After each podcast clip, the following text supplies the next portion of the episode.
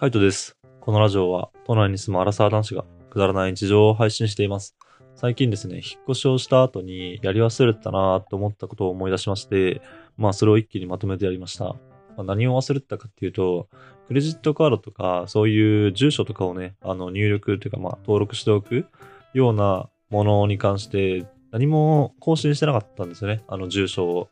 で、まあ前の家、まだあの前の家の契約が、あの続いてたんで、その時に、行った時に、あの、ポストの中に結構その、なんだろう、カード関係の書類とかがまあ入ってたりとかしてて、まあ、全部あの更新しなきゃなと思ったんですよね。で、転送届とかを出しておけば、1年間、確か1年間は、前の住所に届いても、あの、新しい住所にと、あの届けてくれるんですよ。もうなんかそのシステム自体もすげえ、あの有効だなっていうか、まあ、すごいなっていうふうには感じたんですけど、ちょっと俺はその転送届っていうのをまあ甘く見てたというか、まあまあ、あの、時間が空いた時にやればいいやとか、まああの、家がね、あの、確実にここって決まってからやればいいやとかと思ったんですけど、転送届を出したのが、ちょうどまあ、前の家を、まあ、解約する解約というか、あの、退去して引き渡す日の当日とか前日とか、そんぐらいの日にやっちゃったんですよね。で、そうすると、なんだろう、そこの、あの、で、転出届、転送届を出した日から3日後とか、なんかちょっと時間がかかりますよ、みたいな感じで言われてしまって、まあまあもうそれはね、出したタイミングだから仕方なかったんですけど、その後にもし退去して、で、それが例えばこう、20日に退去しましたってなって、で21日とかに、あの、書類が届いた時に、21日って別にもう前の家行かないじゃないですか。で、転送届を出してたのが、もうちょっと前、例えば19日に出してて、その3日間とかのタイムラグがあったら、その21日に届いてる書類とかって転送届されないんですよね。転送されないんですよね。だからそれはちょっと失敗したなと思って、まあ、今更ちょっと確認しに行くのもね、めめんどくさいな。都内だから行けなくはないんですけど、めんどくさいなと思って、ちょっとまあその辺は諦めてはいるんですけど、もうちょっとあの家が決まったらすぐにね、転送届を出しておくべきだなって思いました。で、なおかつその情報、登録情報の更新っていうのが、やっぱ結構めんどくさくて、俺は普段使ってるカードは楽天カードなんですけど、クレジットカードとしては結構いろんな種類のカードを持っちゃってて、っていうのも、一番最初に、あの、社会人になった時に、なんか作ったクレジットカードっていうのがあって、それとかはもうほとんど使ってないんですね。まあ、ポイントとかもたまんないし、なんか適当に何も考えずに作っちゃったんで、もう、何の、あの、メリットもない。だから、そのカードは使ってないんですけど、一応は残してあるっていう感じ。残してあるっていうか、まあ、残っちゃってる。で、他にも、あの、 Suica とかね、そういうのをチャージするための、えービューカードっていうのかなビューカードがあったりとか、あとは、家賃払うためになんか安くなりますからとか、あの、そのカードだったら、ポイント貯まりますとか、なんかそういうのがあったりとかして、あの、カードを作ってしまったりとかね、いろいろ、なんか理由をつけて、クレジットカードを作っちゃってたので、その更新がすごいめんどくさかったですね。多分全部終わったと思うんですけど、クレジットカードとかって、まあ持ってはいるけども、それがこう、なんだろうな、あの、ちゃんと合ってるかどうかって確かめないじゃないですか。その、全部持ってるかどうかって。だからそこまではやってないんで、多分自分の中でこう手持ちであるだろうなっていう、なんかどっか行っちゃってるカードとかはもうどうにもなんないなとかって思ったりしますし、あとは地味にめんどくさいのは、ポイントカードとか、そういうのとかもなんかアプリに登録したりとかして、で、その時とかに、なんか住所を入れたりとかする時もなんかたまにあったような気がするんですよね。なんか、それこそ、ちょっと高い、あの、高級なブランドのやつとかは、ラルフローレンとかは、実感の時とかは、結構、あの、はがきみたいなのが届いたりしたんですよ。だから、そういうのとかが、あのー多分、届いちゃったりとかしたら、まあ、もちろんね、更新とかもしてないんで、ちょっとめんどくさいなって思いました。だから、こう、結構ね、あの、登録するときとかは、まあ、登録したらポイントがつきますよとか、今登録すれば、あの、何十パーセント値引きになりますよとかって言って、あ、はいはい、つってこうやって登録しちゃいますけど、住所を入力するって結構、まあリスキーじゃないけども、めんどくさいなって、後々めんどくさいんだなっていうのに気づきました。まあそういうことも踏まえて、ちゃんと、なんだろう、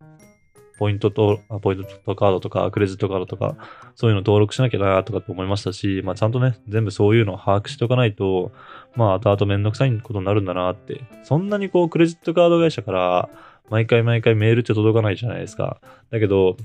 なんだろう、2000何年とかにクレジットカードが切れますってなったら、新しいクレジットカードとかって絶対新しいところに届く、新しいところじゃない、えっと、登録してるところに届いちゃうんで、その時にもう毎日介ですよね。なんか更新なのに新しいカード届かないみたいな。そうなってくると、その新しいカードとか使われちゃったりとかすることもやっぱあるんですかね。俺はなんかそこまでのことはまだないけども、そういうのあったらすげえ、あの、めんどくさいっていうか、やばいなーってちょっと今感じたりしてます。だから、多分大丈夫だと思うんですけどね。全部のカードをやったとは思うんですけど、ちょっとその辺ね、しっかりあの、確認しとかないと、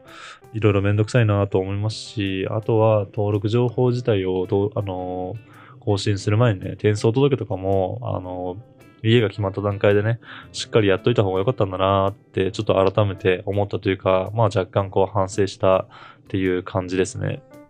今回俺なんかは、チェックリスト、家の引っ越しに伴うチェックリストっていうのを使わなかったんですけど、チェックリストの中見てみると、やっぱりこうガスとか水道の手続きとかと一緒に転送届の手続きってちゃんと書いてあるんですよね。で、えっと、今の、えー、っと、家に引っ越した時に、あの、チェックリストをもらったんですけど、そのチェックリストの中には、なんかこう、小学校とかの届け出とか、なんかそういう、あの、自分たちだけじゃない、子供に関するこう、届け出関係とかもちゃんと載ってたりして、まあまあ、もしね、この自分がもっともっと大人になってとか、もし万が一こう、万が一っていうかなんだろうな、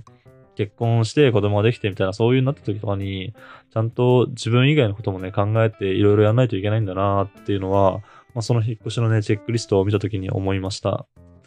個人的な、まあ話で言えば、実家はずっとあるんでね、あの、今の家でずっとあって、だからそっちの家から別にこう住所とか住民票とか変えなくてもよかったんじゃないかなってとか若干思っちゃったりはするんですけど、まあでも結局会社にいろいろね、あの書類の申請とかをするのに新しい住所じゃないといけないんで、まあ申請はしなきゃいけなかったんですけど、でもクレジットカードとか、なんかそういう、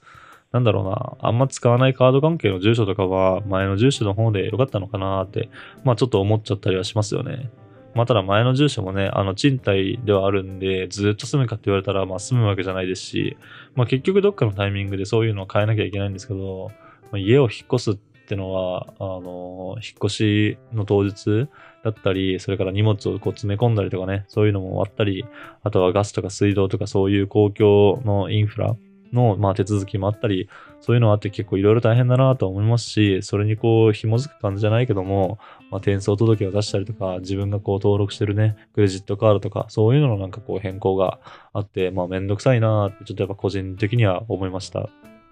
あ、そう、クレジットカード以外で言えば、今回俺は、それこそ変更はしてないんですけど、あの、前の家になってるんで別にいいかなと思うんですけど、銀行とかもね、あの、登録してるところ多分住所あったりとかしますし、まあ、なんだろう、新しくこう変更をしたりするってなった時は、絶対こう免許証の住所とかと、あのー、今住んでるところだったり、その、登録するときに入力する住所とかがね、合ってないといけないので、まあそういう、なんだろう、住所とかがね、こう、辻褄が合わないっていう風になってくると、いろいろ登録するとかもできなくなってきますし、まあやっぱ、なんだろうね、こう、リスト化とかしとくのがいいのかもしれないですね。だからそれがこう、毎月来るやつとかだったら、まあリスト化しとこうとかって思うし、そのデータ自体をちゃんと保管しとこうってなるんですけど、2年に1回とか、あの、まあ最低でもね、更新するのが2年に1回とか、